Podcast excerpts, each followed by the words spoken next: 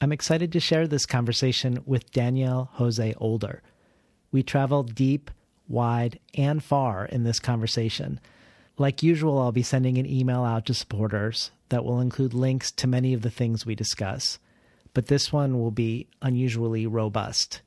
It will include some of Older's writing videos, a video of the public memorial for Ursula K. Le Guin, where Older eulogized her, articles by Older about everything from H.P. Lovecraft to Writing Across Difference to the garbage offensive of 1969. For those who subscribe to the bonus audio, this is one of the most delightful 20 minutes of storytelling you are bound to hear in a long time. The first chapter of the soon to be released book, Shadow Shaper Legacy. It's the perfect thing to curl up by the fire and listen to. If you're interested in becoming a supporter of the show, to find out how to subscribe to the bonus audio, or to discover what other benefits there are to being a supporter of Between the Covers, you can find out more at patreon.com slash between the covers or at tinhouse.com slash support. Enjoy today's program. These stories are about the id unleashed. They're about the wildness contained in all of us. I think stories kind of like, have some kind of magical effect in the world. I think it's really hard to live without stories. And if somebody tells you, like, this is the way you're going to end up, you're lucky if you can forget that. You know, there's me, and then there's writer guy me, and then there's me working, which is the absence of me. It's just story. Had no idea how to write a novel, didn't know if it would ever come to fruition. Was working at a vet and kind of lint rolling puppy hair and cat dander off myself. They're almost like really shy animals. They will come out of the woods, but you have to stay very still. And you have to pretend like you're not interested in them. Artists tend to like put their fingers in the wounds, in the silences. I believe in the role of literature as a, as a, as a catalyst for dialogue and, and, and new forms of, of thinking. All the stuff I'm interested in is thrown into the washing machine that is my brain and it's put on spin. Good morning and welcome to Between the Covers. I'm David Naimon, your host. Today's guest is writer, editor, and composer Daniel Jose Older. Older is the author of the young adult series Shadow Shaper Cypher. The first book, Shadow Shaper, was a New York Times notable book, winner of the International Latino Book Award, shortlisted for the Kirkus Prize in Young Readers Literature, and named one of Esquire's 80 books every person should read. He's also the author of Salsa Nocturna, a linked collection of stories of supernatural noir, as well as the Bone Street Rumba urban fantasy series, the middle grade historical Civil War era fantasy with dinosaurs called Dactyl Hill Squad, and Star Wars Last Shot, a Han Solo Lando Calrissian novel that shows us, among other things, a world of gender non binary pilots and tech savvy Ewok hackers the domestic life of Han Solo as a politician's husband and insecure parent, and a much needed corrective to the reductive Jar Jar Binks stereotype. Daniel Jose Older's journalism on social justice, diversity, and gentrification appear regularly in The Guardian. His short prose, fiction, and nonfiction have been published at Tor.com, Strange Horizons, NPR, The New York Times, and BuzzFeed, among others as well as in Jesmyn Ward's edited anthology, The Fire This Time A New Generation Speaks About Race, and the Mothership anthology, Tales from Afrofuturism and Beyond. Older also co edited the Locus and World Fantasy nominated anthology Long Hidden Speculative Fiction from the Margins of History. He's facilitated workshops on storytelling, music, and anti oppression organizing at public schools, religious houses, universities, and prisons, and was behind the ultimately successful petition to remove avowed racist H.P. Lovecraft as the model for the statue for the World Fantasy Awards. Daniel Jose Older is here today to talk about his latest, much anticipated novel out from Macmillan entitled The Book of Lost Saints Receiving a starred review from Publishers Weekly, Marlon James calls the Book of Lost Saints spellbinding, a fever dream full of magic and loss, wickedness and grace, faith and love, spirit and power. N.K. Jemisin adds that Older's book is a lyrical, beautiful, devastating, literally haunting journey of assimilation, resistance, and family. Finally, Leigh Bardugo says The Book of Lost Saints is a boldly drawn family saga that is equal parts mystery and ghost story, with details sharp enough to cut and characters who surprise at every turn.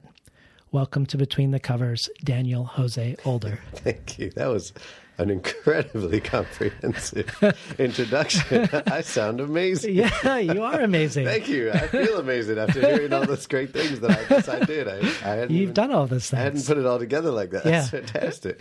I should take you with me on the road. All right, let's do it. it's, great, it's great to be here. Yeah. So, so you've called the Book of Lost Saints a story of being lost in between. Mm.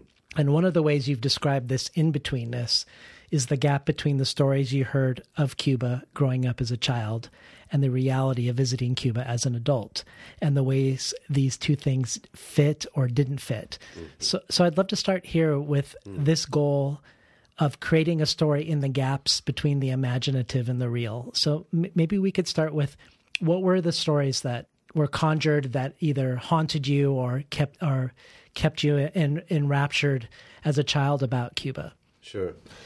Um, you know, I think that's sort of the the nightmare slash paradise dream of, of so many children of, of exile and of diaspora is um, the stories we hear about the homeland and what does it mean and what doesn't it mean and how you put all the pieces together. Um, I was I was lucky to grow up in a house that was very honest with the about the challenges that that that they faced growing up, you know, in, in a time of revolution, in a time of dictatorship, um, without sugarcoating it and without going to the other extreme of just making everything into total monstrosities and inhumanity. That's not true for a lot of the discourse around Cuba.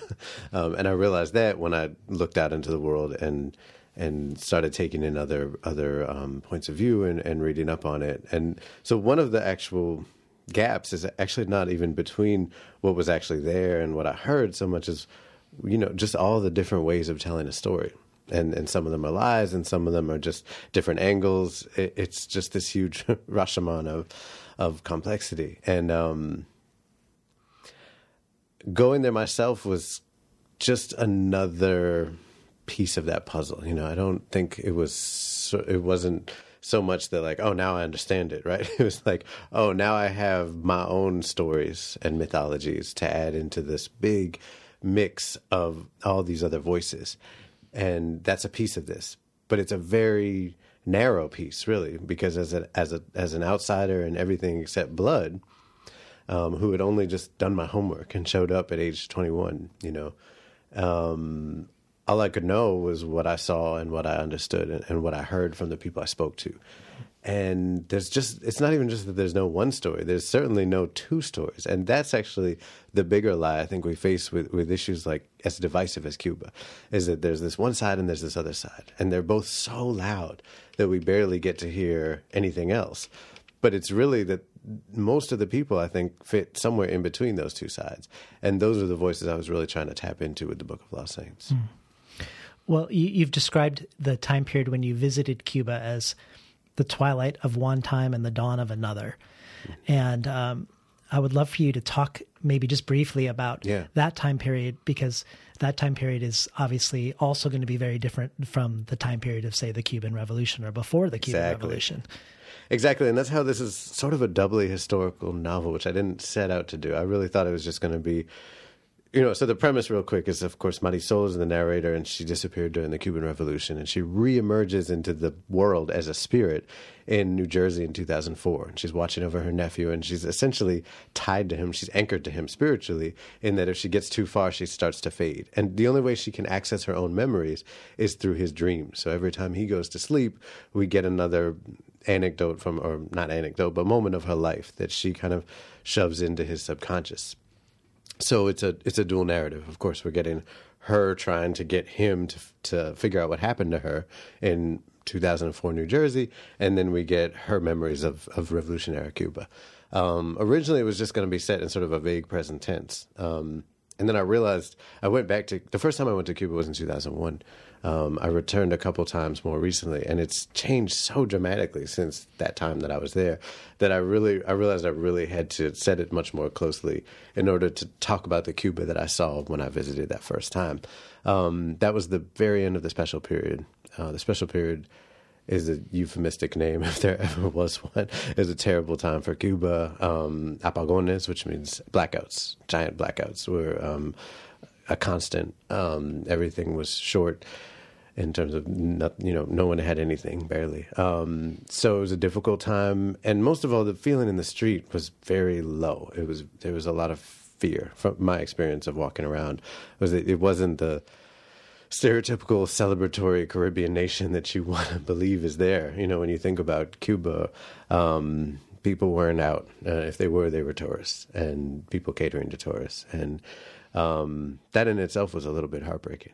Um, we should yeah. mention the the so-called special period began with the fall of the Soviet Union and mm-hmm. then all of the funding and undergirding yes, support exactly. that was that Cuba was depending upon. Right. So of course the blockade is still going on. Like all of these different influences are affecting everything, um, as they still are. You know, and and um, that very much played into the Cuba that I first met and saw and understood, and that's the Cuba that we see in this book. Yeah.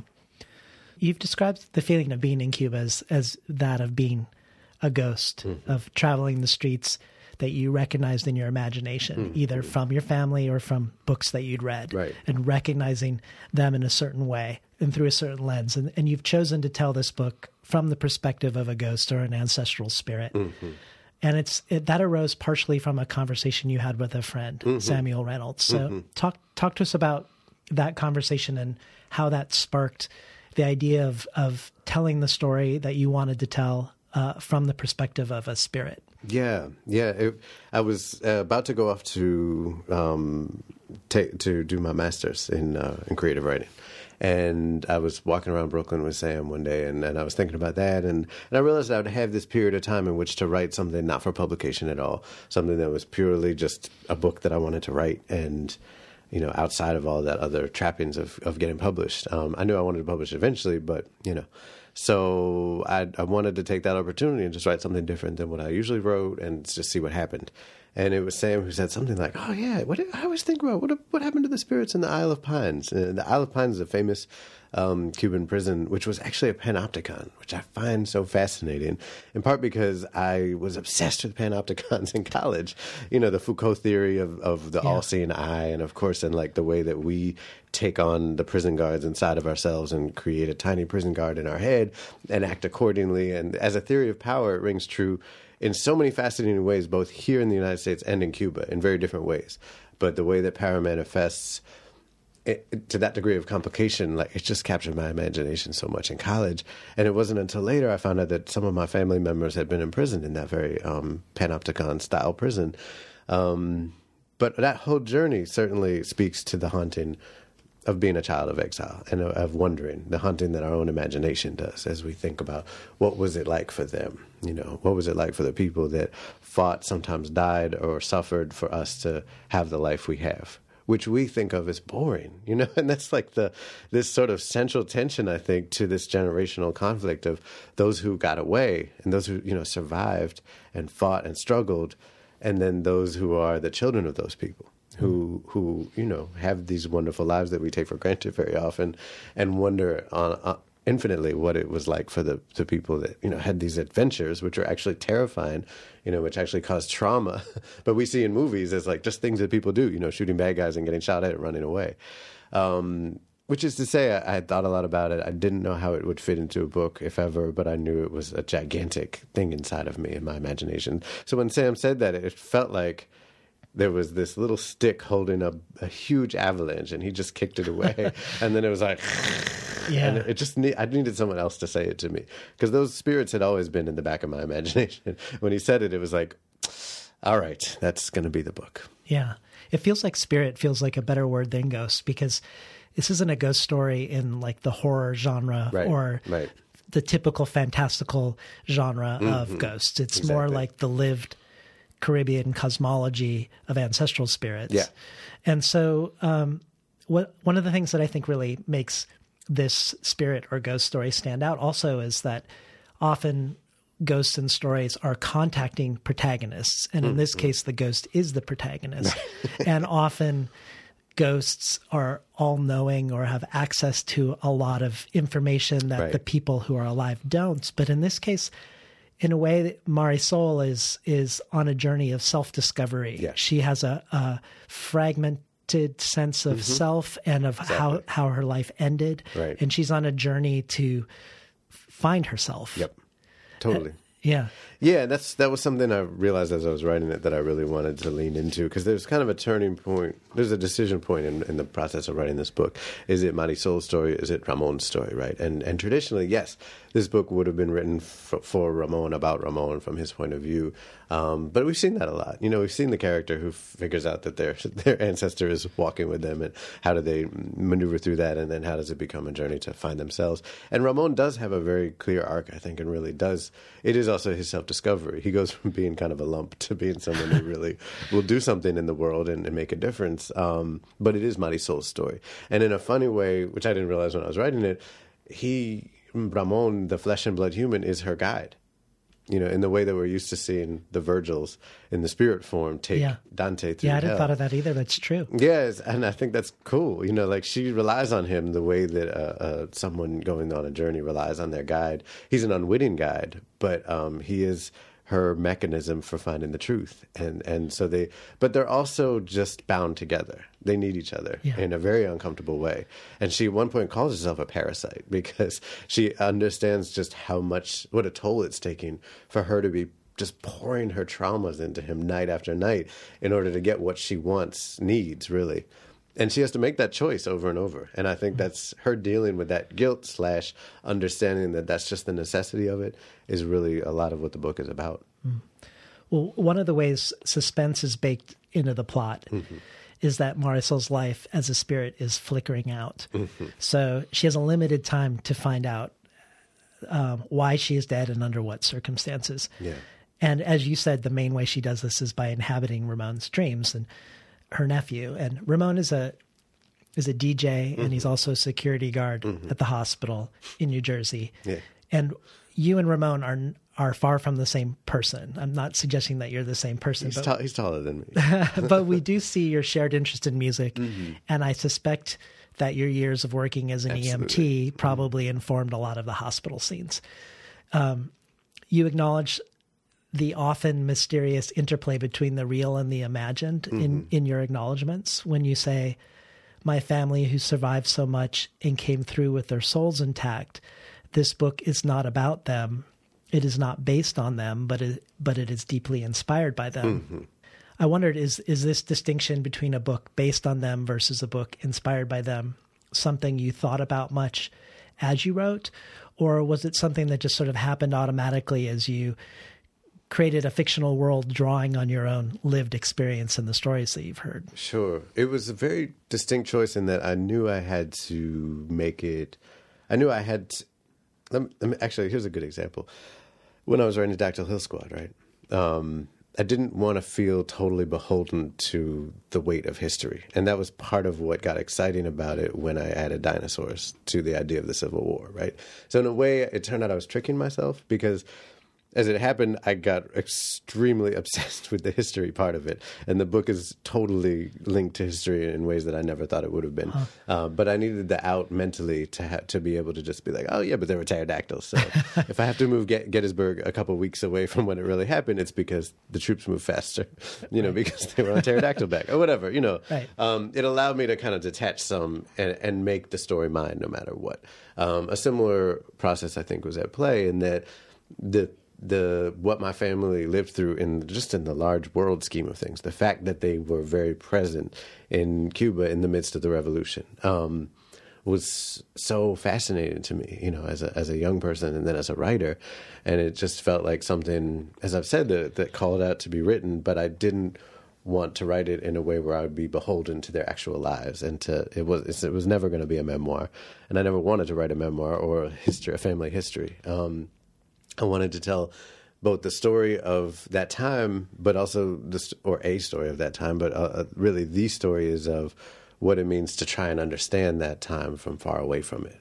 um, what it means to try to piece together all these scattered memories. If you think of it in a way, and I hadn't really thought of it when I was writing it, I'm just thinking of it now, but Marisol's memories are pretty much that's what you would hear if you were talking to, you know, if Marisol lived and told her children what happened to her, it would be these small moments, right? We don't get like the everyday doldrums of living in Cuba.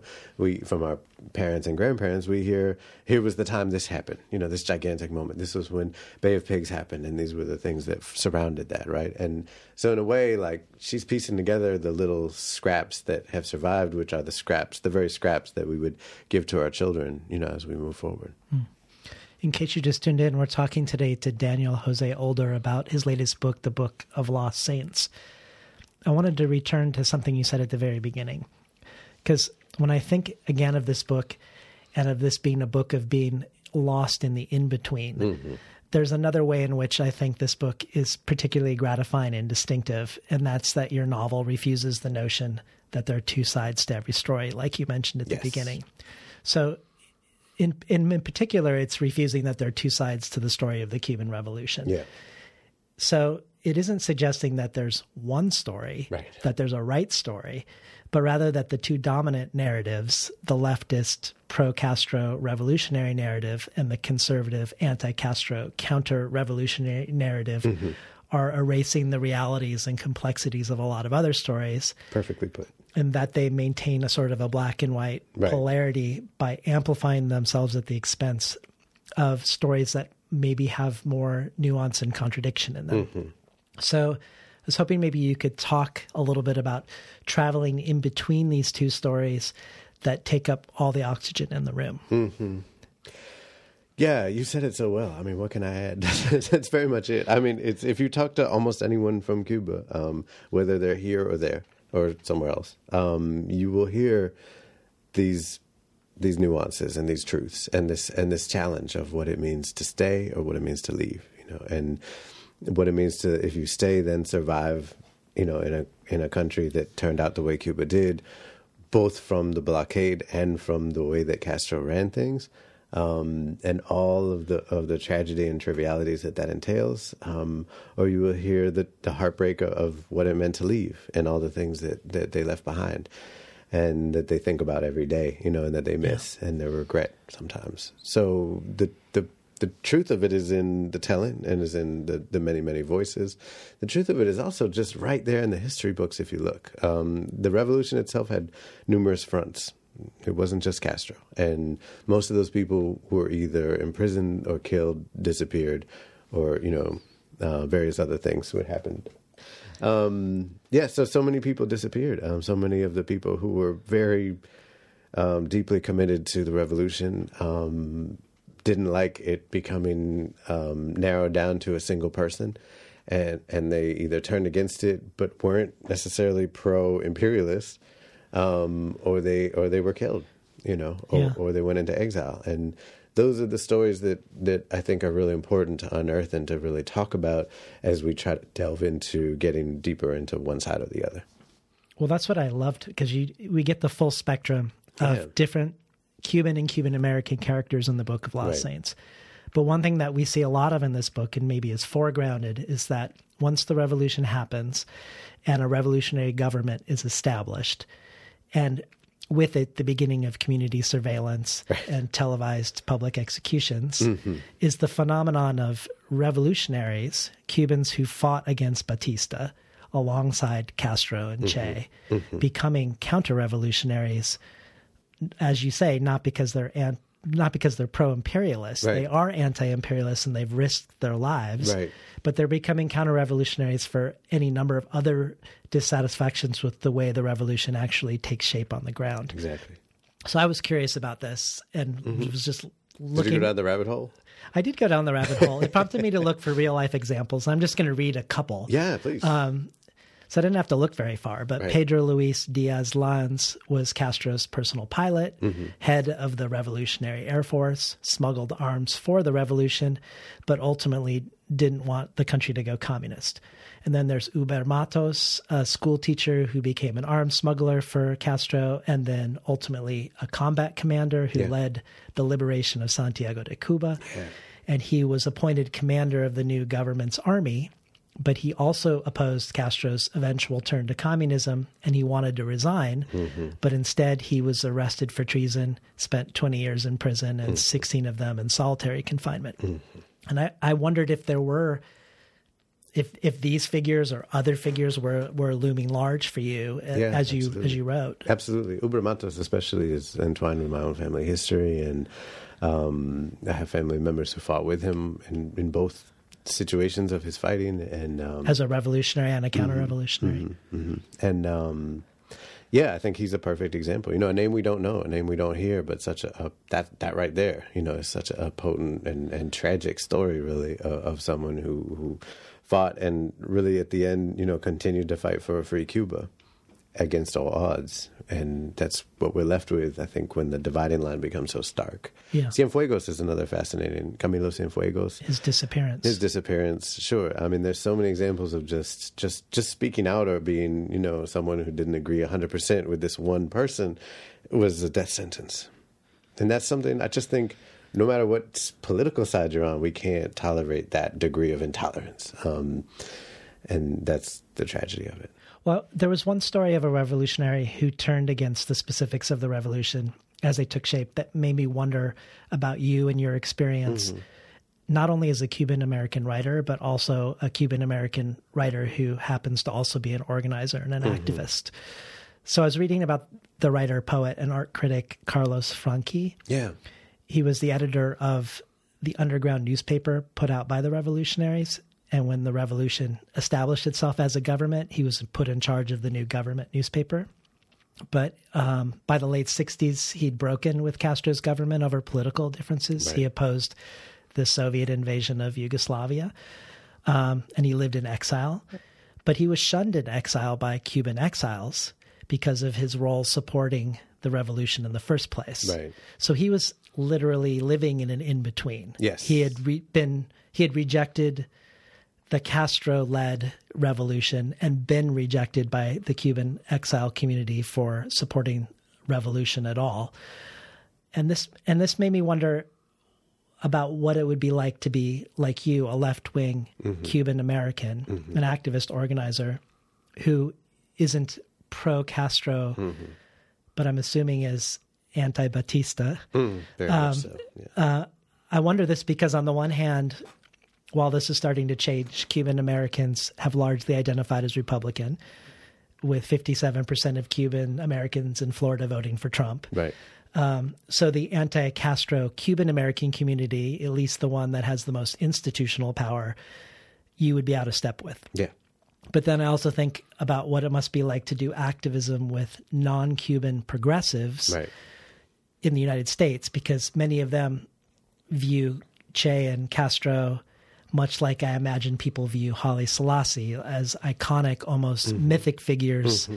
and as symbols of successful resistance against colonial powers, mm-hmm. which puts you maybe like Franqui in a sense like in the in between. Yes. I mean, I'm imagining, I'm imagining very into your true. life, but I'm curious about yeah. your lived life as a writer activist, creating narratives Right. that perhaps neither side want to actually hear. Right, right. No, that's a very good analogy. And Franqui is famous for Carlos Franqui is famous for also being disappeared from a photograph. I don't know if you saw that in the. And he wrote a poem about it. He wrote a great poem about it, which I was thinking about recently. But um, yeah, and and he wrote a, a pretty fascinating memoir too, which on the cover has the the photograph before he was erased from it, and and the one after.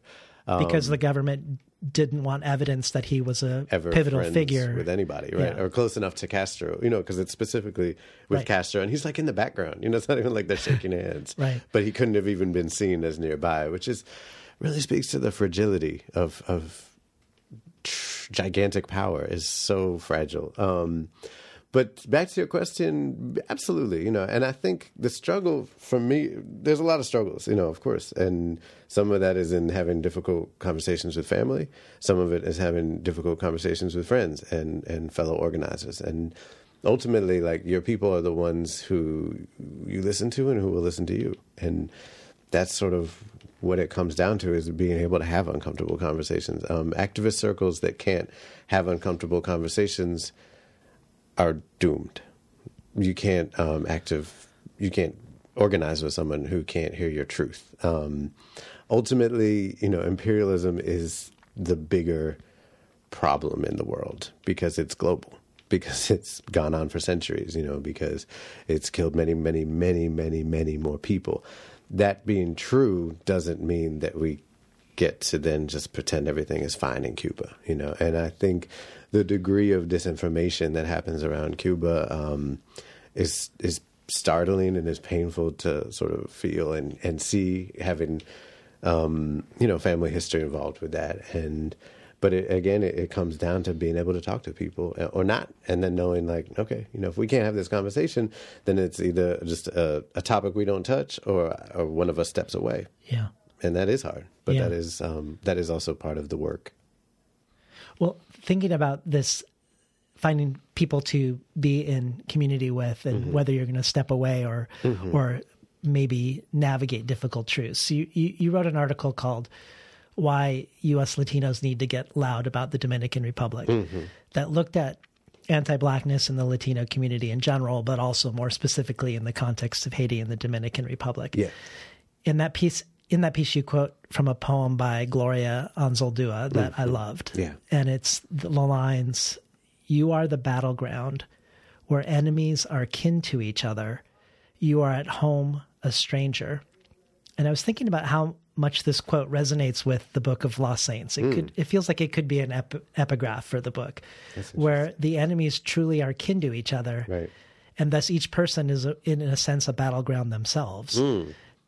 The way I might articulate something that the Book of Lost Saints does is is it's an attempt to bring the whole family to mm-hmm. the table, mm-hmm. not mm-hmm. not as a not in some sort of like new age harmony, right But that we would at least could see who everybody would be if everyone was allowed to sit there.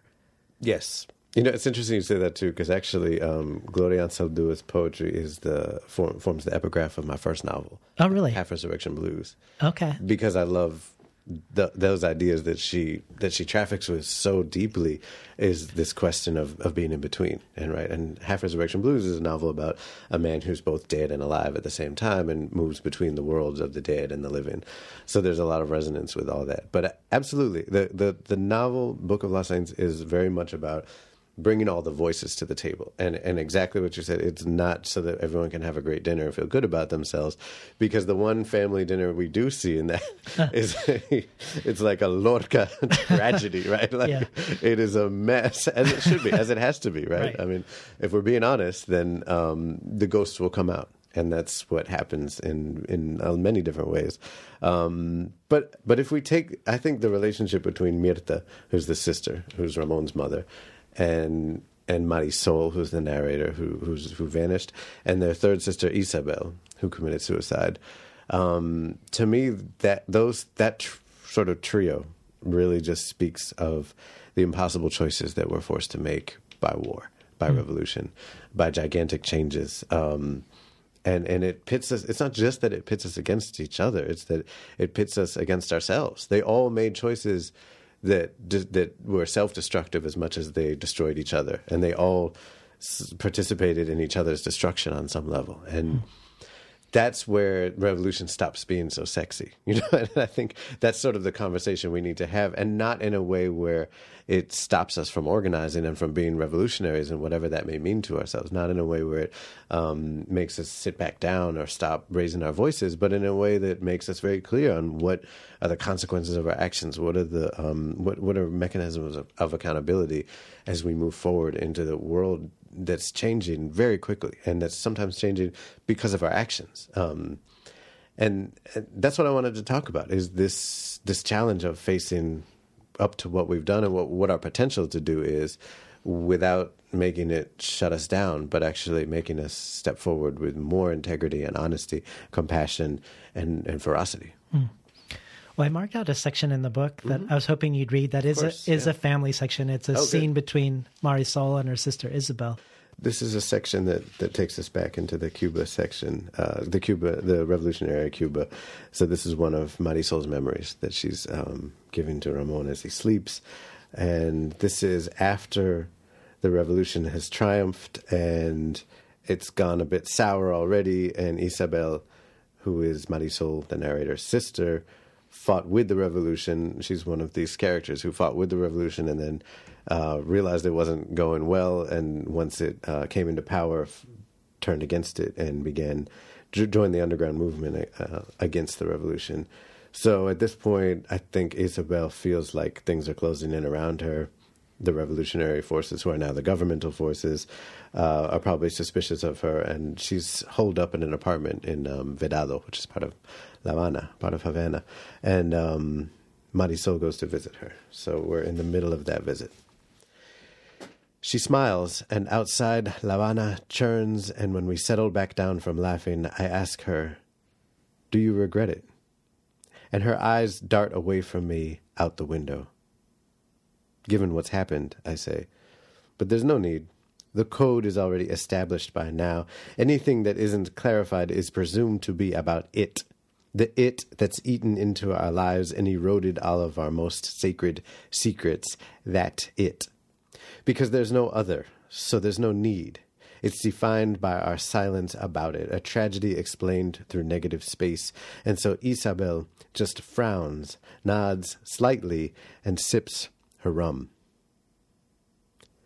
Sometimes, she whispers, a few seconds after I've given up any hope that she'll answer. Sometimes I do, yes. Then she shrugs, the most Cubanist of Cuban shrugs, adds a slight grimace to her frown, and lights a popular. Tell me, I say, and without meaning to, I'm begging her. It's one word in Spanish, dime, just one letter off from dame, give me, because what I want is the gift of her thoughts, her story. Tell me, give it to me. Don't be a hundred miles away on this, our last cup of coffee shared between sisters in the living world. Tell me before everything falls apart even more, while you're still here to tell, give it to me. In this city, where everyone is listening always, and our very thoughts are contraband, to tell the truth is an act of rebellion. She told me about the long nights sleeping under the stars in the Sierra Maestra, or tucked away in hideaways and storehouses along side roads and back alleys, about the lice and the diarrhea and the time she was caught and had to let a soldier touch her and then suck him off to get free. She told me about understanding the gun, the heaviness in your arms and the shock of the release, the way it feels like everything's breaking inside the first time you shoot, and the way your body gets used to it, and the way it feels like everything's breaking inside the first time you kill a man, and then the way your soul gets used to it, and how that makes it worse. She told me about her friends who helped her along the way Gomez, of course, and others too, and the men who laughed at her, tried to kick her out or rape her, sneered and spat at her. She laughed and shook her head and told me about the bittersweet victory and the gradual disenchantment. And that's when I knew, even if I couldn't admit it, it was over for Isabel, because no one in their right mind tells the whole truth in such a place, such a time. No one. That was perhaps the first act of her suicide. So many who'd fought in the revolution were already gone by then, like the movement was eating itself from the inside.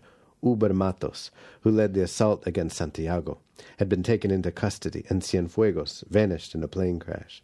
So many more. And of course, Gomez, his last cut off curse still echoing through all of us. And maybe that's when she decided, when she gave up. Says she already knew things would spin out of control even before they did. She'd been watching from the inside, holding whispered consults with Gomez whenever their paths crossed. As the whole multi faced rebellion collapsed into one singular force, and then that one spread out in shockwaves across the country, Isabel and Gomez watched, nodding sadly. Then the killings began. One by one, the old warriors crumbled, scattered their broken armies, and disappeared into prisons, or were lined up against the wall and cut down, their last breaths cursing a single man and his huge maniacal vision. And some simply fled. But clearly there was no stopping the machine, even when rumors spread of an uprising in the Escambray. Isabel didn't have much hope. She did what she could used some of the resources and skills she'd gathered during the revolution to smuggle arms and food along toward the whispers of a new front. But they were just whispers, and Cuba was a giant echo chamber with one booming voice cascading down on all our heads, keeping us up at night, poisoning our dreams, hopes, and fears. Entonces, Isabel says, a placeholder with no place to hold, and I can see there's no hope left in her. And so, she lifts the cigarette to her lips, still looking out the window. Then she looks at me, right at me. Entonces, she says again, and the rest goes unspoken because it's all around us. It's written on her face. And so, here I am, a broken woman in a broken country, barely alive with rage for the broken revolution I helped to birth. And not a hope or dream of making it right. A hundred canned goods and ten thousand rounds of ammo around me in this cluttered apartment, a shotgun under the bed, and a pistol, pistol on the counter, so when they come, the end will be quick. She sighs. And so. And then I leave making my way through the crowded Vedado streets with tears in my eyes and only half an idea why. And already I'm so completely, thoroughly alone in the world, in this city that is mine and no one's, that was ours and now is his, that once embraced me and now frowns, cautious and speaks in code, and holds its secrets close. It's cold. The wind blowing in from the ocean wraps around me, and I pull my shawl close. And a week later, one year and four months after the triumph of the glorious revolution, in preparation for an imminent invasion at Playa Giron from the Yankee imperialists and their exile army police, go door to door, sweeping up anyone and everyone that has even the slightest hint of subversion in their records so that no uprising will take root. And when they get to my sister's apartment and bash in the door, they just find a cup of coffee on the table, still warm, and a cigarette half smoked in the ashtray, and the screen door leading to the balcony open, wide open, and the cool ocean breeze making the curtains dance like spirits in the empty room. We've been listening to Daniel Jose Older read from the Book of Lost Saints. So I want to ask you a question about the relationship of time and history in this book. Mm.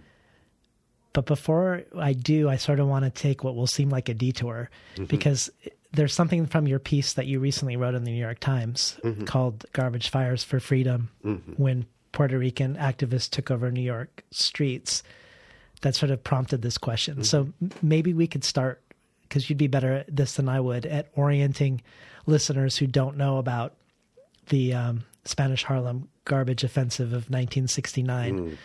What that was and who the Young Lords were. Yeah, I was so happy they asked me to write that because the Young Lords actually directly inspired some scenes in the later part of the book, which are oh, really? spoilers. Yeah, when I can't even talk about it. But okay. well, we you'll know when you get there, yeah. and you know, having read it, that yeah. um, there's certain rebellious activity in the United States. That, that yeah, absolutely. Um, well, their legacy is just so large for activists, particularly Latinx activists, and they, you know, they really took a cue from the Black Panthers. And what one thing I admire so much about them is that they followed without sort of trying to take over or take the spotlight, but just took the model of what the Panthers were doing and said, let's do this for our folks and let's make it make sense in our community and deal with our community directly. And that's what they did. Um, and when they went out into their community, what they found was that people weren't, you know, spitting out revolutionary rhetoric so much as saying, look, like no one's picking up the trash, man. Like that's the problem we're having right now, which in itself does have revolutionary connotations for sure. Um, and it also means is a great lesson for activists in, in listening, which is really what activists and writers have to do best.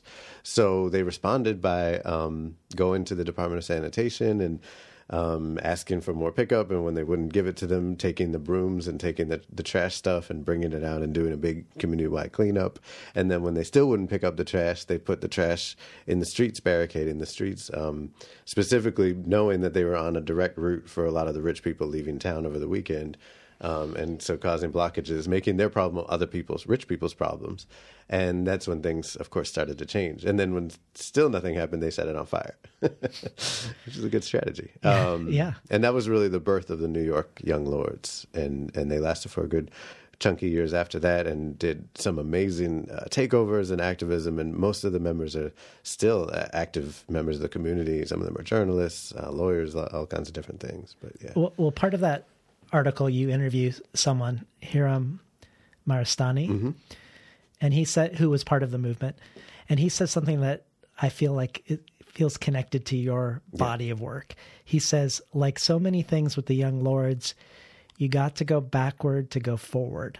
Yeah. And you could take that to literally mean that in order to protest the lack of garbage service, you have to put more garbage in the streets Right. so that they'll eventually clean up the garbage. Right. You could you could take it that way, which That's- is that's a true. good point. Like to go it that way. I backwards like is Yes. is to make your own problem worse. that's a good one yes But I was also thinking of it in terms of time Yeah. in history because mm-hmm. you mentioned that dinosaurs is a way to trick your way into doing Civil War research, but they mm-hmm. also are sort of a physical embodiment that the past never goes away. Mm-hmm. At least that's one way I think you could view it. Like, so here we have the Civil War, which is the past to us, but even Right. then there's going to be the past, the, Right. the dinosaurs, which aren't really past. Um, and again, we have Marisol exactly as the past the past is the present. yes Um, so I guess I hear you saying yes. I was going to say, do you agree with Hiram Yes. that we've got to go backwards to go forwards?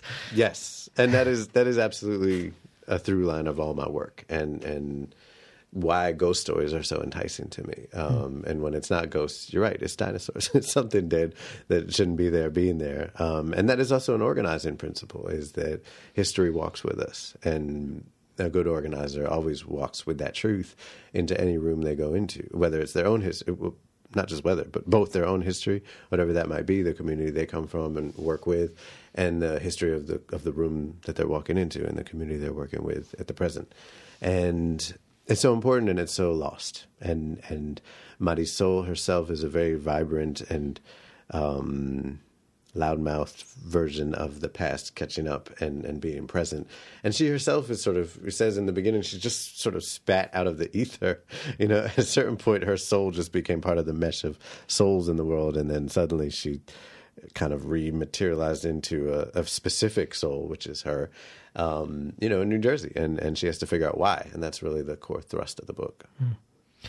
Well, when you were doing research for your Star Wars novel, mm-hmm. you said you went to a place called Wikipedia, Yes. which I think is amazing. It's amazing. It's a great But- but obviously, when you're writing something that's more rooted in the real, mm-hmm. the research is going to look different. Yeah. You're probably not going to Wikipedia so often. I mean, I just went there for fun when I was writing. You know? but uh, but t- talk to us about the delving into the past as in terms of research for you in in the Book of Lost Saints. What does the research look like? Obviously, you have the family stories you mentioned. You have your visit to Yeah. Cuba. Yeah. What else is going on? Well, those the let's see. I think part of the piece is like there's factual research, and then actually speaking of Star Wars, you know, um, there's a there's a library on at Skywalker Ranch, which is the famous like um, just beautiful creative world that George Lucas built. Have you been there? Maybe. Ah, I have. I have. It's one of the greatest places on earth. Oh, um, he built a library that's an inspiration library, not a research library. And even that concept was new to me. I'm, I'm sure it's a thing, but I, you know, and it's full of just amazing research books. But the idea is that you can go in and, as a creator, just wander the stacks and find inspiration. Wow. And what's really cool about it, speaking of history being present, is that a lot of the folks who did the design work for the different Star Wars movies have left their bookmarks in the different places where, oh, this is what Crait should look like. Here's what Jakku is going to be based on. It's, Wow. It's amazing. It's that like is amazing. really one of the coolest places I've ever been. Um, which is to say, uh, I just want to say that because it's cool. No, um, which is to say that like so much of the research, there was a core level of just factual research that I needed to have, but also I'd been doing that sort of my whole life because I've just always, as a Cuban, been fascinated by Cuba. So many of us are kind of just born as historians because our history is so rich, and um, so I'd been certainly researching it pretty heavily since college, at least. So I had a lot of the factual information kind of stored away, and I just had to refresh it some. Um, you know what jumped out at me when I was reading that section, which I'm glad you picked it. I think is a powerful section. It's that in and I knew as I was writing the book, and it wasn't so much an intentional choice until I realized that it was happening. Is that Castro's name is never mentioned in the whole book, um, not out of a grudge, but because if you go to Cuba, certainly in the period in back in 2001, um, perhaps less so now, no one would say Castro's name out loud. There's literally a sign language, which you can't see because it's radio, but people would make a beard motion. With the sign language motion, it's the idea is, of course, that you're being bugged, right? That you're, you're being listened to. So, mm-hmm. but sure, it still, it still works if you're not saying his name out loud. That's you know, and of course, there's a long history of that, and and has very Voldemortian uh, implications, of of course. But it also speaks to the degree to which you know oppression creates entire new languages and ways of communicating, um, and just takes over to that level of of um, intensity that you can't even say a word out loud. Um, and you don't even, it's not even second thought. It's simply just done, right? It's like just what's done. Whether you are pro Castro or not, a lot of people would do it. And, and that was really startling. Um, so it became kind of important within the context of the book to sort of speak to that truth, even though I know it's not a known truth. Um, it's the silence of his name is actually very intense because he's everywhere in Cuba. You know what I mean? Like it's so startling because like you can't get away from Castro when you're in Cuba, particularly Havana, particularly in that uh, era. It's you know he's everywhere except on the lips of the people that he um, rules. So I found that fascinating, and that was one of those. To me, that's one of those historical details that you're not going to necessarily find in a book. It's really the experience of living it and recognizing and realizing it um, as who I am, not just as like a random interloper, but as someone whose, you know, history and life is very entangled with that truth and with what that means. I wanted to ask you about supernatural fiction because in your essay about H.P. Lovecraft, you say supernatural fiction at its best puts us in conversation with the tension fraught relationship between history and the present. Mm, that's a good question. And I and I wondered if you considered this supernatural fiction because while the ghost literally embodies the past Right. returning, Right. it feels more like the ghost in Beloved Mm-hmm. in the sense that it feels like it's rooted in in a in a cultural cosmology Right. rather than in science fiction and fantasy. Like I wouldn't shelve not that we need to get into a discussion of genre. We can, We can. but but I wouldn't put Beloved in science fiction and fantasy. But it is. But it is. Right. So I'm But I know what you mean. Yes. Yes. So it, it is and Yeah. Yes. Um, and I don't want to say it transcends it because I have nothing against Mm-hmm. science fiction and fantasy either. But I know you're also a practitioner of Lukumi Mm-hmm. and that you thank in your acknowledgement several Mm-hmm. gods or spirits of the tradition. And I wondered if you felt like this spiritual practice is informing your portrayal of Marisol. Yeah, absolutely. And and it's a fine line. You're right. I, you know, is it supernatural? Eh, yeah, sure. You know, like in the context of the world that we live in, in this Right. particular um, cultural context, it's supernatural. But some people would say Jesus was supernatural. If you're going to say, also true. if you were Yes. to say, the Bible is quite a work of science fiction, yes, and fantasy. Yeah, and I mean that's sort of the truth of it all is that there's it's all slipstream, right? There's a million examples that don't fit in with the. I mean, just the the whole question of like what we qualify as mythology versus Western canon and and biblical studies, all that stuff is very weighted by um, hierarchies and, and racism in particular. Um, so for me personally, it's not so much supernatural as it is much more like realistic fiction because um, I do deal with, with ancestors on a daily basis. You know, they have an altar in my house and they get food when I eat and they get coffee when I have coffee. And when I'm confused about something, I'll light a cigar and hang out with them and talk. And that's the relationship to ancestors that I longed to see in in books, and that's that's why that's the one that I write in books. It's because it's not there. Because so often it's they're jumping out of closets and eating brains and everything else, Right. and I'm like, that's not my experience. let's hope not. yes, that would be terrible, right? especially if it's in my house. All, all that food that I put down for them, and then they ate my brains. Yes. Um, but I, I also think there's so much to explore there. I'm certainly not the only one to do it, uh, especially more and more, you know, and that's what's so great. Akwaeke Emezi is an amazing writer who uh, whose book Freshwater. I've Um, been meaning to read that. They were writing. I think we almost were writing at the same time. I know we traded manuscripts. And they have There's- a young adult novel coming out too. I Pet think. came Pet. out earlier, which is Yeah. fantastic and shortlisted for the National Book Award. Um, so good. Um, but but Freshwater specifically, you know, talks often from the point of view of the spirits inhabiting the main character, which I love. Um, and it was so our books were kind of in conversation as they were being written without us actually knowing it until later. Um, but anyway, I, I think there's so much ground to cover when we start to open that world of, of ancestral and just of spirit. Um, spirit is so much bigger than we give it credit for in a lot of literature. It's so multifaceted and complex and all encompassing and, and layered. It has all the facets of great storytelling because it is great storytelling.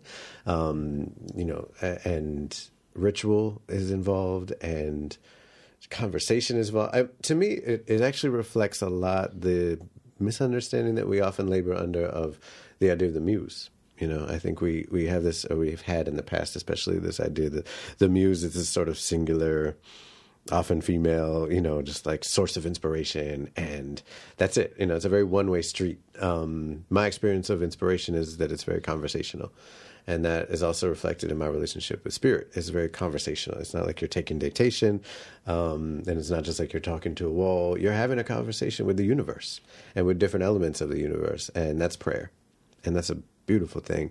And I, I that's also the creative process. I love that. Mm, thanks. To take this this question of of writing with spirit, Mm-hmm. you've said that the book both conjures and cleanses. Yeah. That it summons spirits and it exorcises others. Yeah. So, with regards to exorcism, I wondered about shadows and your relationship to them, um, either with regards to your writing craft or through the practice of Lukumi. Because I think of your series Shadow Shaper and also your writing workshop Shaping Your Shadow.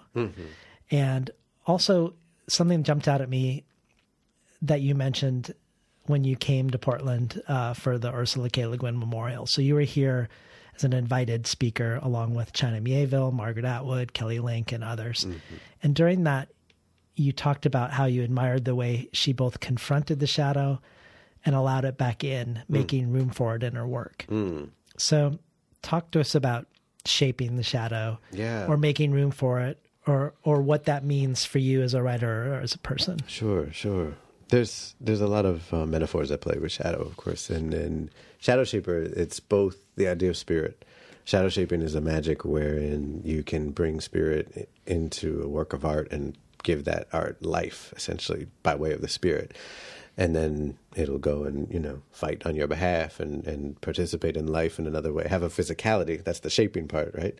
Um, but also in the larger cosmology as we move through the series and come to understand that shadow is a is a in direct contrast to a, a different group that is like the light workers um, and that the whole system was kind of created with these dualities in mind. And um, it very much became a, a work of counter narrative in that sense um, because so much of fantasy literature has been so invested in demeaning darkness and blackness for so long, um, both in a very racialized way, I think, and in a way that's just sort of simplistic, you know, just to say, like, oh, there's these bad guys, and they all wear black.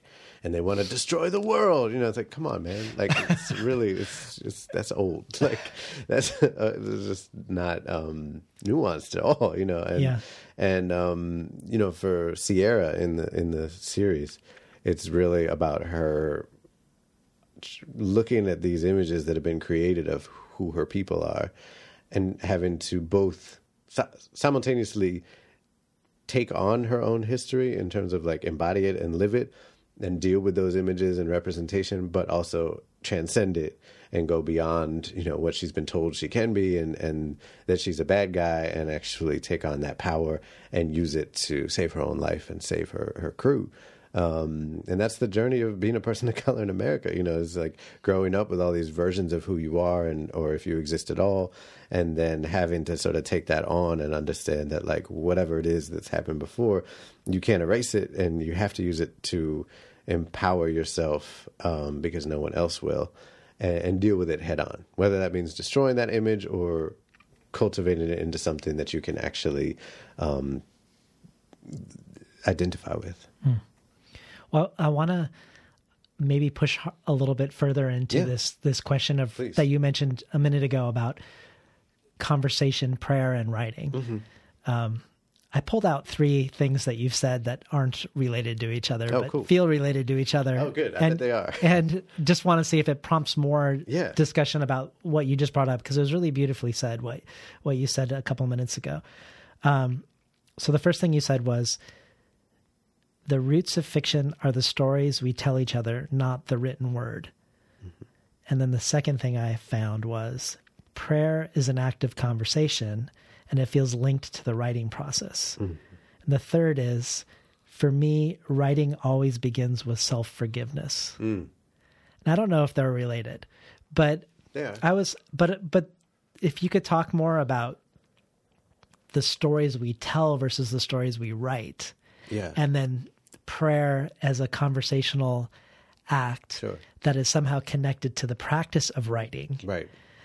which feels like a koan sort of. Mm. We have the Mm-hmm. the root of writing not be writing, Mm-hmm. but then the conversation leading to uh, writing practice. Mm-hmm. Oh, but um, That was good. but I would love to hear about a little bit more about the conversational aspect of your writing. Sure, that's fascinating. Um, I th- those those quotes are very related, but I hadn't related them before. when you say them out loud, I'm like, yeah, definitely, they all Yeah. absolutely. Um, Your future book of aphorisms. I know. Could be the next one. minute. I don't know. well, uh, I do have a writing guide in me somewhere. I haven't pulled it out yet, but it's Mm. definitely there because I love teaching. And When you have those lot- great uh, Skillshare uh, yeah, exactly. classes. Yeah, I have a lot to say about the writing process. Clearly, um, but yeah, no, I think um, there's sort of an ongoing debate you'll find in the writing world about whether our characters uh, rule the story or we rule the characters or whatever. You know, and at the end of the day, it, we are responsible to the story first and foremost, and not the characters. And that's important, I think, to recognize. Um, having said that, sometimes it does feel like dictation a little bit, and there's moments when, particularly with this novel, uh, Marisol was such a vibrant voice, and she was very determined to tell her story, and um, I had to listen to it, but I also had to guide the story in certain directions and curtail it in different ways, and that's the conversation piece, right?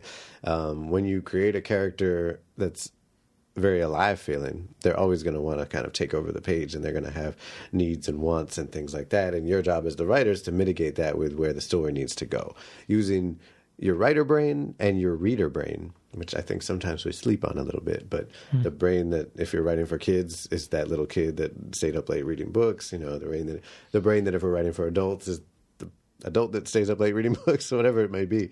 Um, what the reader either wants to know next or wants to have withheld or wants to not you know not know and have to suffer through waiting to find out about or what what's exciting to see where we go next those are important questions that we always have to ask ourselves throughout the process. Um, but again questions right? Questions have answers. The the whole process of writing is a call and response. And yes, it's it's it's an internal one very often, but is there such a thing as internal, right? Because you're constantly taking in messages from the universe and you're constantly spitting them back out, which is art, which is writing, which is the creative process in a nutshell.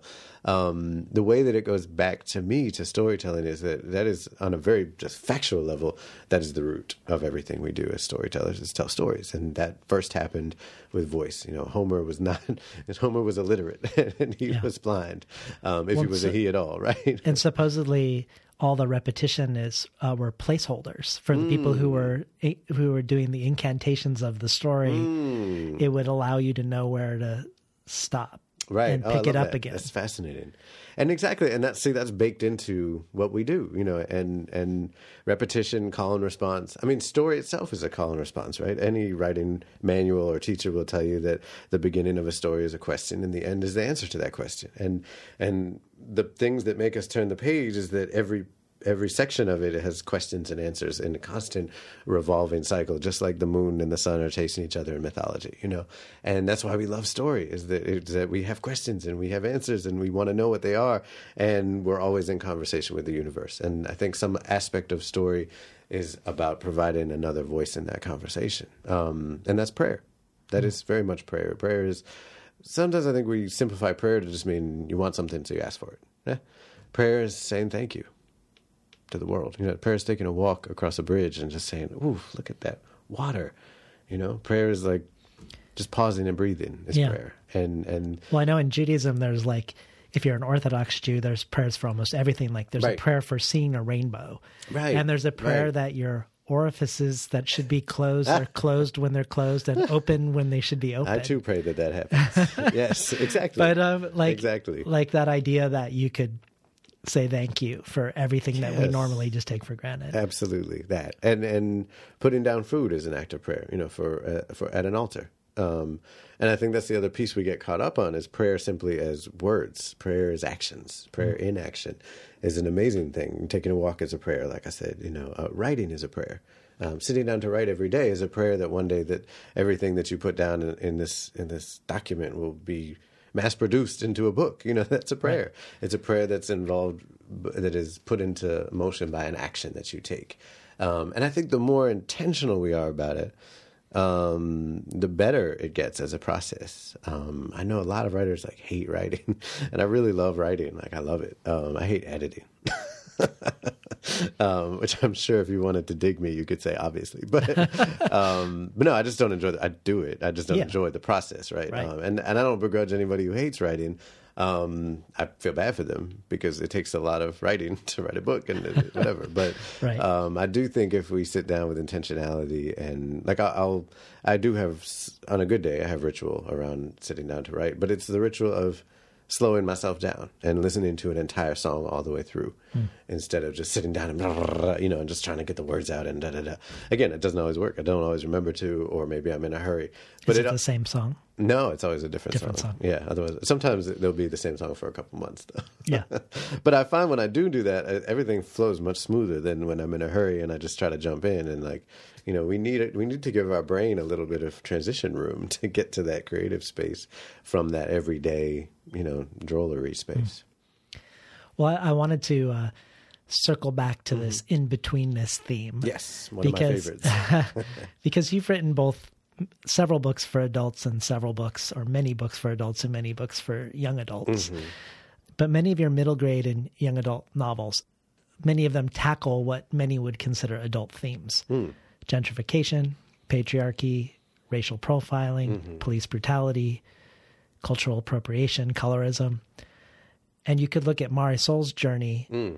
in your adult novel, The Book of Lost Saints, one that dramatizes sort of a pivotal moment of self-discovery as a as a common moment that you see dramatized in young adult novels, um, even though the book is clearly not a young adult novel. Right.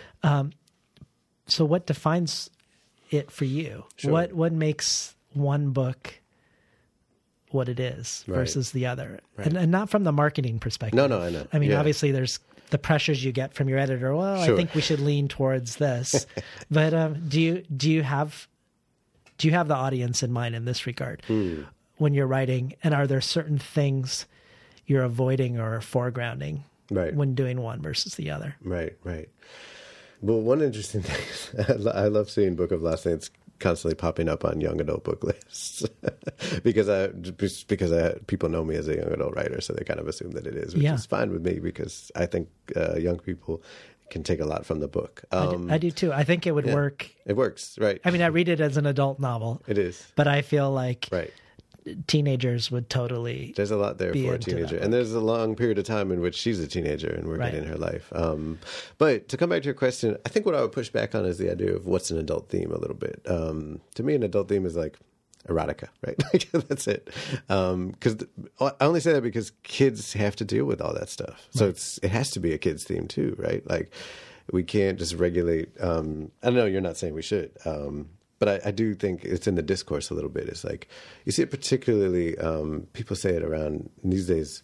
They'll say it around any book with a trans character. Suddenly, it's like a, Has an adult. Like, How dare they like all this terrible, really transphobic idea that like kids often who are trans, you know, or can't deal with the idea of gender non-binary as- when it's in fact a reality. So um, that's all when I go into a book, what, whoever, whatever age it's for, I do want to be dealing with the stuff that the reader is going to be dealing with on some level.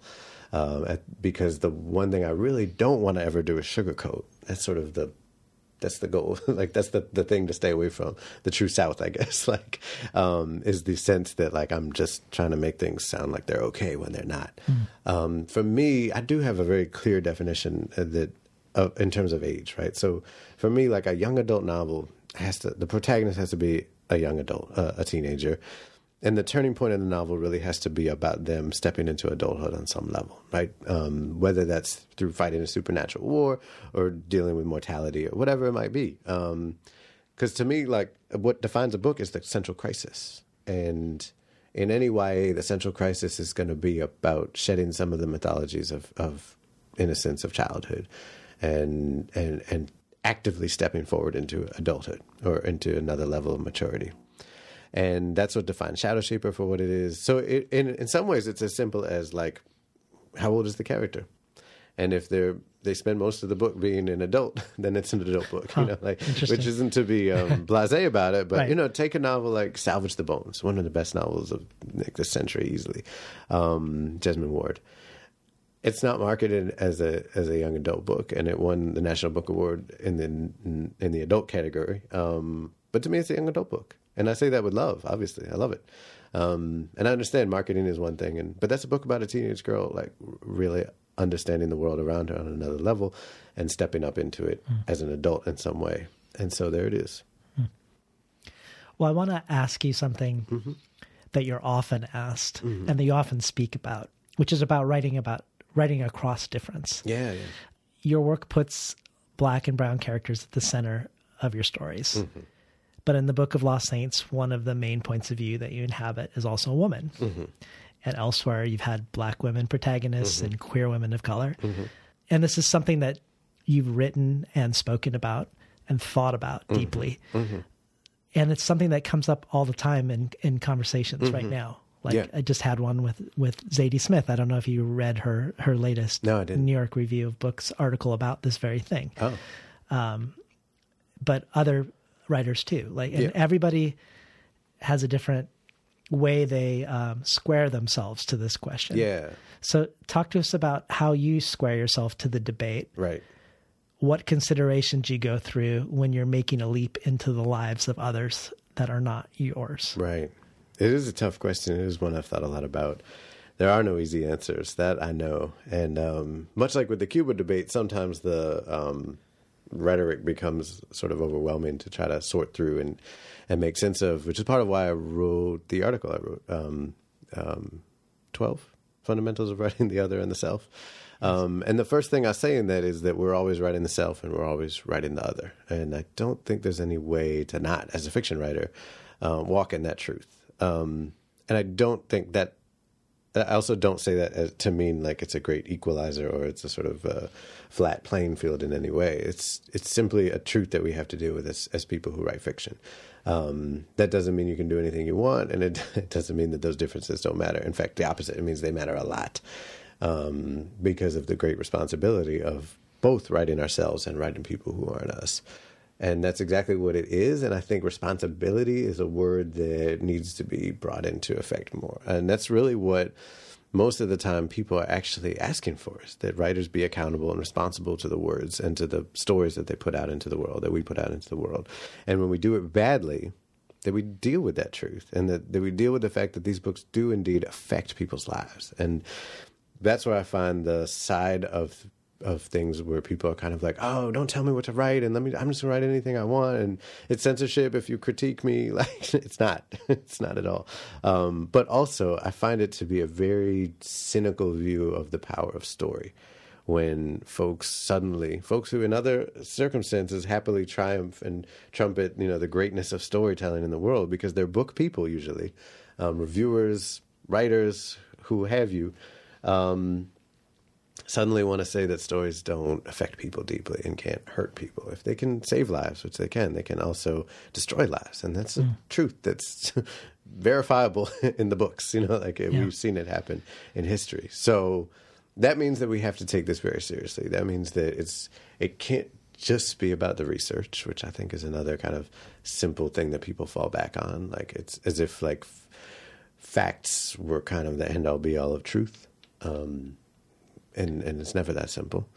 Um, it's about responsibility, and I think in terms of strategy, it's a lot of it comes down to looking at ways that we've done it wrong in the past and and not trying to protect ourselves. I know one mistake that I was very consciously, I'm constantly consciously trying to avoid is the is the one of of the person of privilege who's just trying to write a book wherein they come out looking good at the end, you know, or or just disappear entirely, um, despite the the ways that we benefit from horrible things that happen in the world. Right. You know, so with with Shadowshaper, it would have been very easy for me to write a book wherein there wasn't street harassment or other forms of patriarchy, where you know all nice little abuelos were just nice little abuelos who shared all of their cultural traits with their granddaughters and everything else. But that's not the world we live in, and it would have been a lie, you know. And and I could have come out looking good. But um, similarly, I could have written a, a Latinx community wherein like we all just get along and there's no colorism and we're just sort of a, a beautiful shade of brown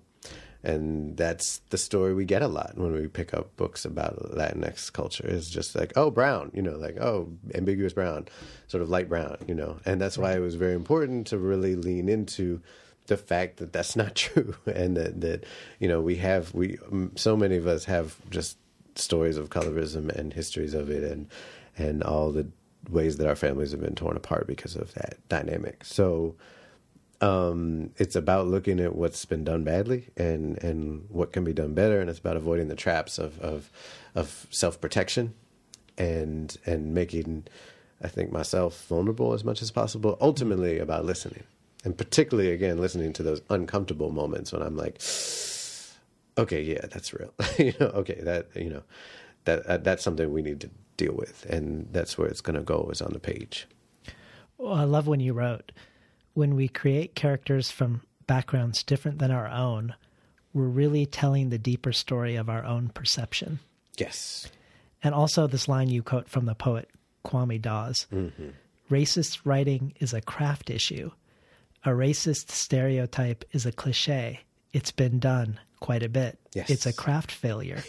I love that. It's- Just I to bring that right down into the words. Exactly, and it is. And and what's messed up. I've been in workshops with people who write failure pieces, you know, in part because they're sexist, and it's sort of like I have just such mixed feelings about it because you can't come to them and be like, "This is sexist," because then they'll be like, I mean, you can, and I do, but um, they're not going to hear you, and they're not going to get why that's a problem, and then you're like, it's bad writing, like it's boring, like this this character showed up just to to have sex, you know, like that's not a real character, that's just a placeholder, and it's not a human, and then you can see it start to kind of settle in, and I mean. What do you do with that? You know what I mean? Like, if that's what it takes for you to write well, I don't know if I even want you to write well, but that's another story. it's just that's that's very much at the seat of it. You know, I think take Lovecraft, right? Like, Lovecraft had an amazing and racist brain. He was terrible at prose, but he had some wild and sometimes really cool ideas. He was good with adjectives. Know, he liked that. He liked that. That's- adjectives. That's don't know. correct. He wasn't good. was good with them. he enjoyed them He- he- more than anybody else. yes. Yeah. he was a terrible at prose. Um, but you know, he had he had cool ideas about how to tell a shared world story and and and how to like bring in different ideas onto the page. Like he did things that I like. You know, um, imagine if like he hadn't been a racist dick. Like that, he would have. Yeah. There, his stories would have gone so much further. Um, but he was trapped in like this weird world of his own racism, and, and it hindered him as a writer. Well, that makes me think. Going back to your your teaching and your love of teaching, that in your storytelling class that you have at Skillshare, Mm-hmm. that where you say conflict is the fundamental building block of a story, Yeah. But that power is rarely talked about in writing programs. Yes. and you can't understand conflict Yes. without understanding power dynamics. I'm here amening myself. it's true. go go you but but this idea of understanding power Yeah. and power dynamics in order to successfully write conflict seems like very tied to the ability to write across difference Mm-hmm. because if you don't understand power dynamics how in the world are you not going to step in it when Exactly. you write across Or difference not just step in it, but like, how are you going to build a competent, functioning, multi-layered character if you're not looking at what their relationship to power is? Because our relationships to power, whoever you are, you know, and and but that includes. I think it always comes back to writing the self again. Like, you know, people with privilege are terrible at writing themselves, and we don't start there. I mean, every writer of color I know is fed up to death of the question that we always get at panels, and someone goes, "Hey, what if- can I?" You know, asking permission, Right. right, to write their Mexican whatever. Like, and I'm like,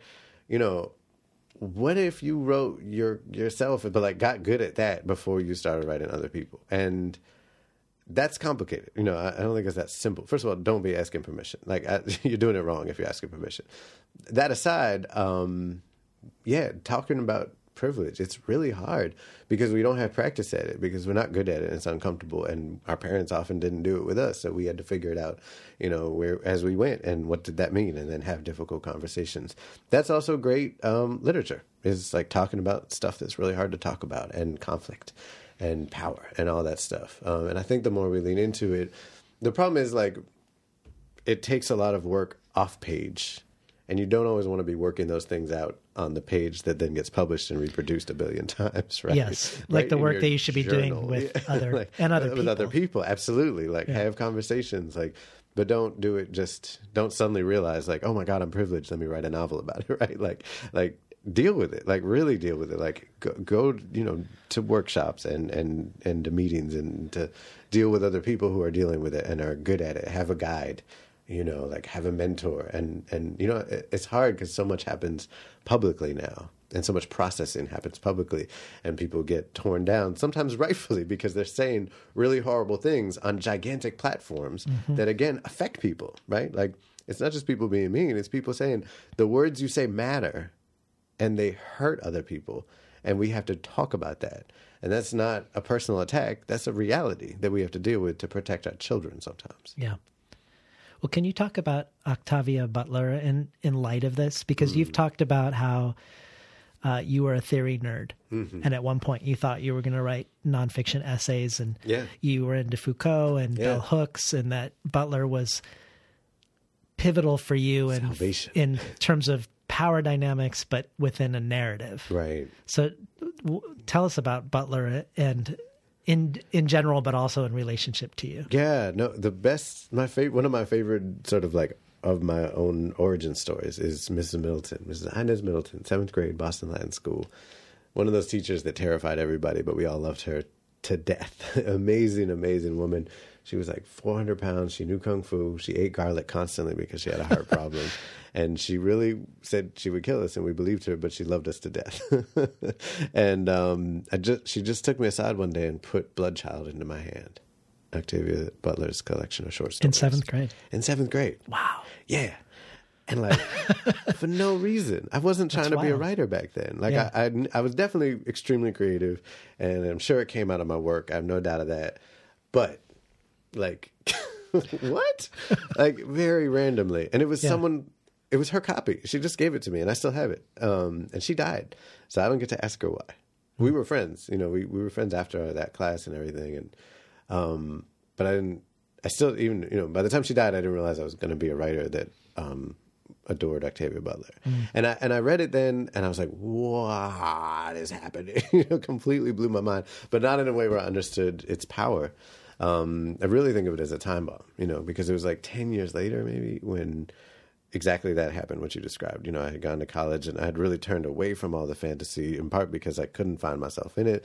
Not just myself, but also I, I had beyond that, beyond Butler, you know, there was there wasn't that I could find. Um, it was there, but I hadn't found it. A lot of deep conversations about power. At the time, I wasn't saying it that way. I just knew that it felt very simplistic, certain things um, that I was reading in like the canon, that it wasn't really dealing with power on the levels that I experienced it.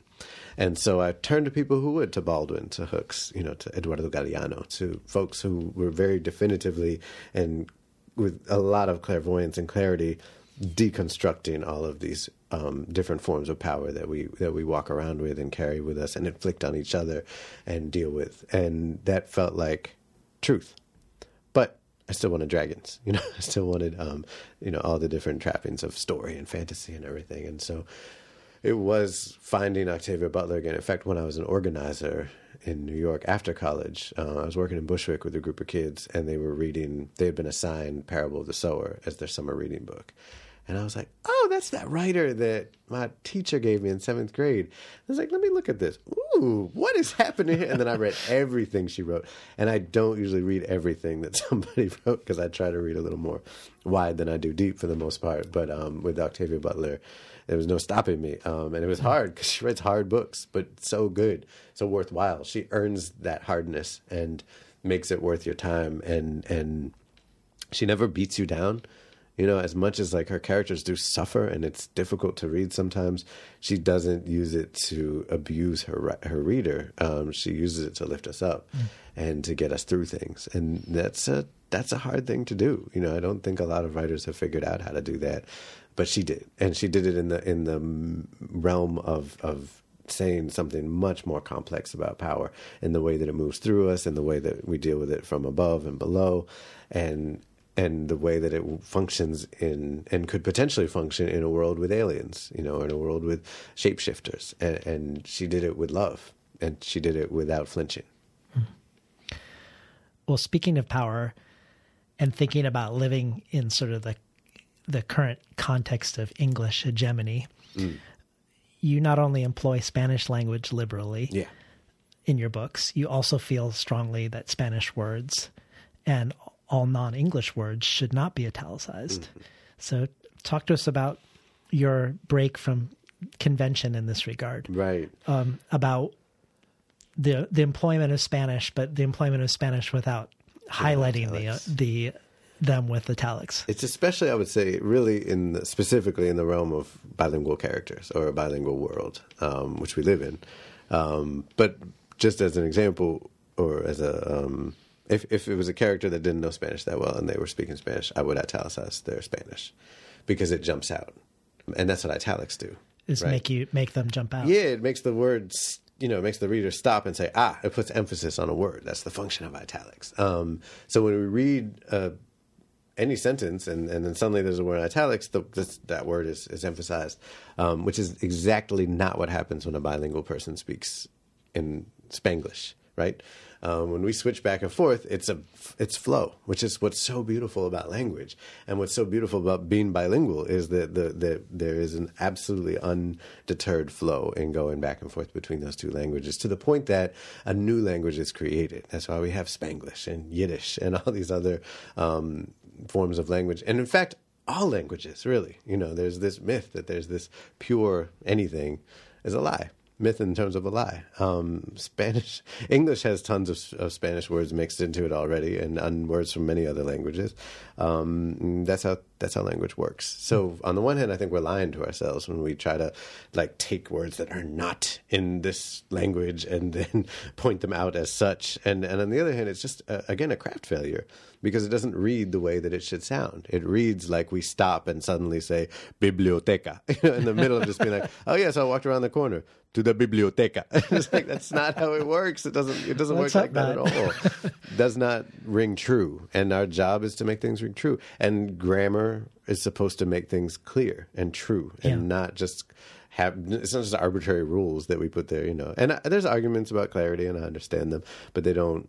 They don't feel right to me. I don't. I don't agree with them. But Yeah. um, but that video that I made has definitely been circulated throughout the publishing industry, and I, I constantly run into editors who are like, you know, I was hardline, like I italicized all non-English languages until I saw your video. Oh wow, that's must I've- be gratifying. It's very gratifying. Like it's absolutely changed the game. And then many, many of my writer friends will just send it to their editors.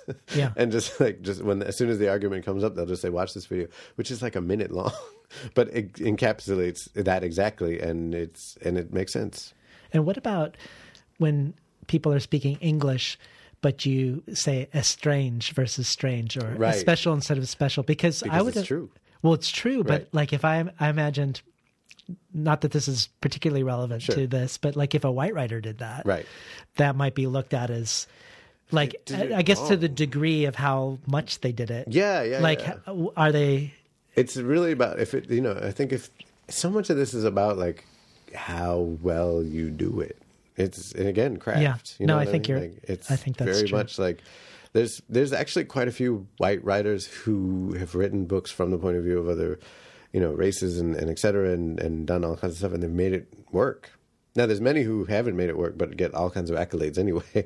That's another story. But there's a lot who don't, you know, don't get torn down or, or criticized because they're doing it really, really well with respect and with um, knowledge and understanding and and looking at power and different things like that. So you know, so much of it really just does come down to like, are you speaking truth, Yeah. or are you making up a story to make yourself feel better? Well, I want to bef- before we end, I want Mm-hmm. I want to return to this uh, notion that there are, are are not two sides, Mm-hmm. but that there are two powerful, Right. loud sides. Right.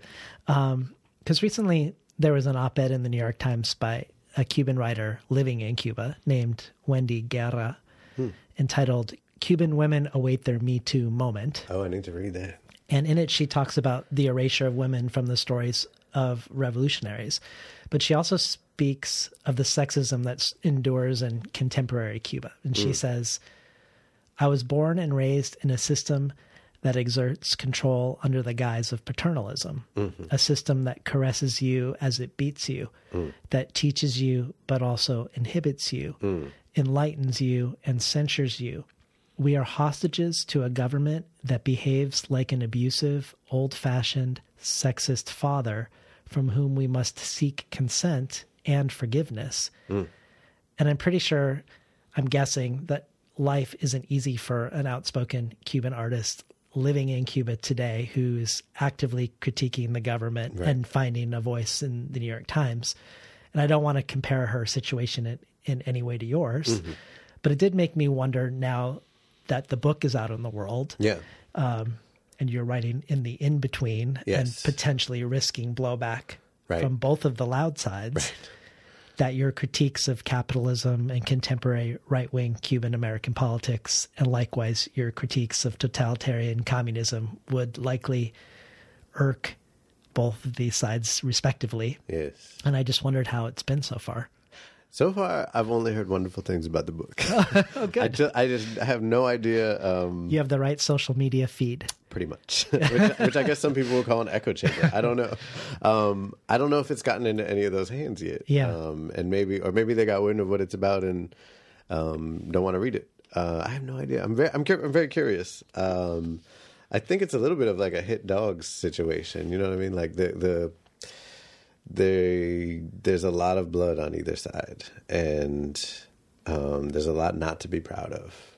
Um, we don't talk a lot about the history of terrorism that the right wing Cuban um, exile community has been involved with publicly, you know, but like happily, loudly for a very long time, for decades, um, and how awful that is. And you know, there's there's just so much blood. Um, I I don't know. I don't know what's going to happen. I wa- I wanted it when I was writing it. I haven't decided if I'm going to go back to Cuba yet. Um, I have no plans to anytime soon. I don't know. Is the possibility of a, I mean, could you do a reading there? Uh, sure. I don't know. I'm probably not. No, I have no idea. I did once. I mean, I've I've read there. I've taught workshops there. Yeah. Um, but I don't know what would happen now. I Yeah. really don't. That's the hard thing. You just don't know. You know, like um, a movie like um, Strawberries and Chocolate. You know, which talks very openly about certain homophobic aspects of the of the regime, and um, I think the story about that was that the director was a very uh, big figure in the revolution was in fact tortured by the Batista government and was a good friend of Castro's and kind of got away with it on that you know strength. Um, Huh. But these are all stories that are told, and who really knows? And that's Right. but that's the panopticon, right? Like, Right. I don't know what would happen. I'm not sure if I go back right now whether my book has even been hit the radar or if it has, if it's pissed off certain people.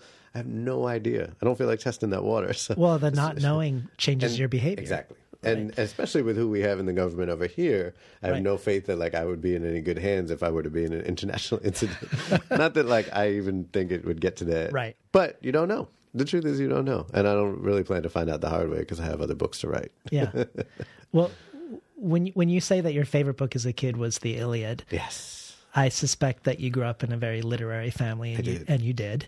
Your mom has a PhD in world literature. Your dad was a sci-fi nerd. Your Mm-hmm. Sister Malka Older is like you, a very successful writer. Hey. But if we expand out from your family of origin and Mm-hmm. look at benevolent spirits, either living mentors or Mm. the influences from writers of the past, who and what are some of the writers and writings that helped the Book of Lost Saints take form? Ah, great question. Actually, I'm going to take it to in kind of in a refrain to the other question of about uh, spoken word really being the root of all we do. There are, of course, many writers who got me here, but um, the voice, I would say, every character is you know pulled from a lot of different. At least in my experience as a writer, I tend to grab like maybe one little vocal tick of one person, and then a, another thing from someone else, and then mash them up, and then add a bunch of other imaginary stuff. But um, there was a woman named Carmen Gonzalez who, in fact, um, Carmen is who Last Shot is dedicated to. Um, she was my friend in Cuba, and she was kind of like a guiding spirit, even when she was still alive. She was the one who I would go to to sort of try to sort through all of the many, many weird feelings of being like a ghost that I describe in the in the um, author's note to this book, and just what it meant to be there, and all of those emotions. I would just go to Carmen's. Um, she actually lived in a big tower called the FOCSA, and it's right by the water in Havana, and so I would just go, and she had these two little dogs, and she would make um, arepas and feed two to the dogs, and then feed one to me. she had a thermos That's of great. coffee, and um, we would just talk, you know, just talk trash, and Mm. we would talk about. She it, it's so weird. She turned out to be a huge fantasy fan. Hmm. But I had no idea the whole time. And we told stories about our lives and talked about history. You know, she was just one of my best friends. She was probably in her 60s, I think, when I knew her. Um, but I didn't know until one day I went into her bedroom and saw the entire wall to wall library of like cheap fantasy paperbacks that she had um, that were amazing. That I, I and I was just blown away. Again, at that point, I don't think I was totally sure I was going to be a fantasy writer. But it was another one of those moments along the way that was uh, probably the world prodding me a little bit to tell me that I Yeah. should. Um, but she was um, she was someone who wouldn't have subscribed to one side or the other. She was someone who wouldn't let her voice be dimmed, even though she lived in the midst of a dictatorship. And she said to me once that she was a stayer, and she knew that. And you know, as much as um, I think she probably would have thrived on a certain level here, I think she also would have crumbled here. And she thought about it many times, but um, ultimately she stayed. And she there's so much of her voice in Marisol. Marisol mm. isn't her. Marisol isn't based on her Right. in terms of the events of her life, but voice, you know. And again, this is how we tell stories. Carmen would pour some coffee into her cup out of her thermos and light a popular and sit back and reminisce, you know, and chuckle. She just always there was there were terrible stories, you know, there were mm. stories of absolute tragedy and people who should have lived better lives who didn't because of imperialism, because of terrible policies, you know, because of um, healthcare not working, all kinds of things. And, you know, she would laugh this very cigarette stained laugh and then just launch into it. And then I would just sit there enraptured, you know. And that's a lost saint. Well, what can we expect from you next? Mm, lots of Star Wars ahead. I can't talk Well, about it though. Wait a minute. Wait a minute. Wait a minute. Wait a minute. I've been hearing about Project Luminous. Exactly. And you're involved, and everyone wants to know what Project I Luminous know. Wouldn't is. it be amazing if I could tell you? Doot, doot, doot, and then no way. And what else? but I will say in January everything will be revealed. Really? Mhm. Well, Okay. a lot of everything, not everything, but That's a bunch exciting. of stuff. It is exciting. I, I'm so excited to be able to talk about all this stuff I'm working on. I will say it's really, really cool Okay. in every way you could imagine. That's all I could say. But on the non-Star Wars side, Yes. um, the Shadowshaper Cypher ends in January. It's uh, Shadowshaper is kind of my. I feel like it's just the work that birthed me a little bit. Um, it's not the first book that I put out, but it's the first book I started writing, and it's just really fundamental to who I am. So that's really exciting. And in Shadowshaper Legacy, which I'm actually going to read a section for you of, um, it it really gets into the mythology of shadow shaping and where it came from originally and there's a lot of lore in it which i really enjoyed writing but also was very gratified to weave that into the modern day story and especially all we've been talking about is, is very much wrapped up in this book too the idea of history being present with us and the different mythologies we create how they can destroy and lift us up. All of that is there. And it was just really fun to write all that and to I'd I put a lot of I planted a lot of seeds in Shadowshaper, not knowing if I, they would ever grow because Shadowshaper sold as a single book. I had no idea if it would be a series or not, and it wasn't until it sold well that I found out I got to write you know two more, um, and then the, there's two novellas in the series too, which are already out. So it's really exciting to wrap that up. I love that book a lot, and I love the whole series. That comes out January seventh. All right. Yes, and then Dactyl Hill Squad three comes out in June. Wow. Um, yeah, which is also really fun, and in that they they're in New Orleans. It's 1863, and um, the Civil War is raging, and they actually spend a lot of time in Mexico because there was a Mexican Civil War happening at the same time, or a war against the French, which was also kind of a civil war, and was very deeply entwined with ours in ways that we don't talk about a lot. You know, Cinco de Mayo is not Mexican Independence Day, but it is actually really connected to our history in certain ways, um, peripherally, but still in a fascinating way. So it gets into a lot of that. Plus, there's um, pterodactyls. It was so great having you on the It show today, Daniel. fun. I really enjoyed it. Thank you. We are talking today to Daniel Jose Older about his latest book, The Book of Lost Saints. You've been listening to Between the Covers. I'm David Naimon, your host.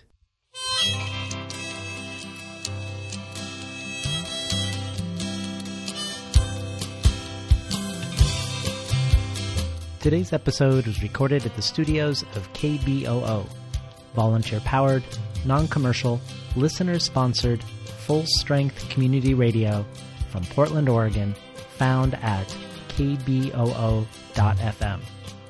You can find more of Daniel Jose Older's work at danieljoseolder.net. For the bonus archive, Older reads the first utterly hypnotizing chapter of his soon to be released Shadowshaper Legacy.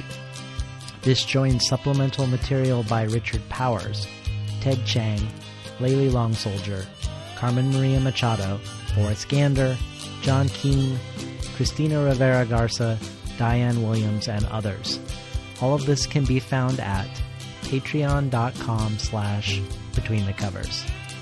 Finally, I'd like to thank Imre Lodbrog and Barbara Browning for creating this outro. Their album Imre Lodbrog e Sapatita Mi can be found on iTunes, and Barbara Browning's trove of ukulele covers can be found at soundcloud.com slash Barbara Browning.